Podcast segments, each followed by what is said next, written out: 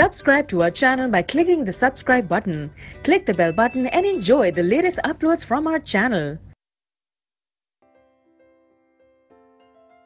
Question number 8. How does the electronic configuration of an atom relate to its position in the modern periodic table? Modern periodic table में किसी भी atom की जो electronic configuration है और उसकी जो पोजीशन है उसमें क्या रिलेशन है ये बताना है तो the atoms with same electronic configuration are placed in the same column जिनकी वैलेंस इलेक्ट्रॉनिक कॉन्फ़िगरेशन सेम होती है, उनको सेम कॉलम में रखा जाता है मॉडर्न पीरियोडिक टेबल में।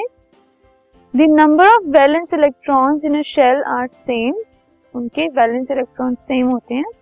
और अक्रॉस अ पीरियड जो एलिमेंट्स हैं they show an increase in the number of valence electron groups में तो इलेक्ट्रॉन सेम रहते हैं, लेकिन पीरियड्स में वो एक एक इंक्रीज हो जाते हैं। तो this is the relationship between electronic configuration and position of any atom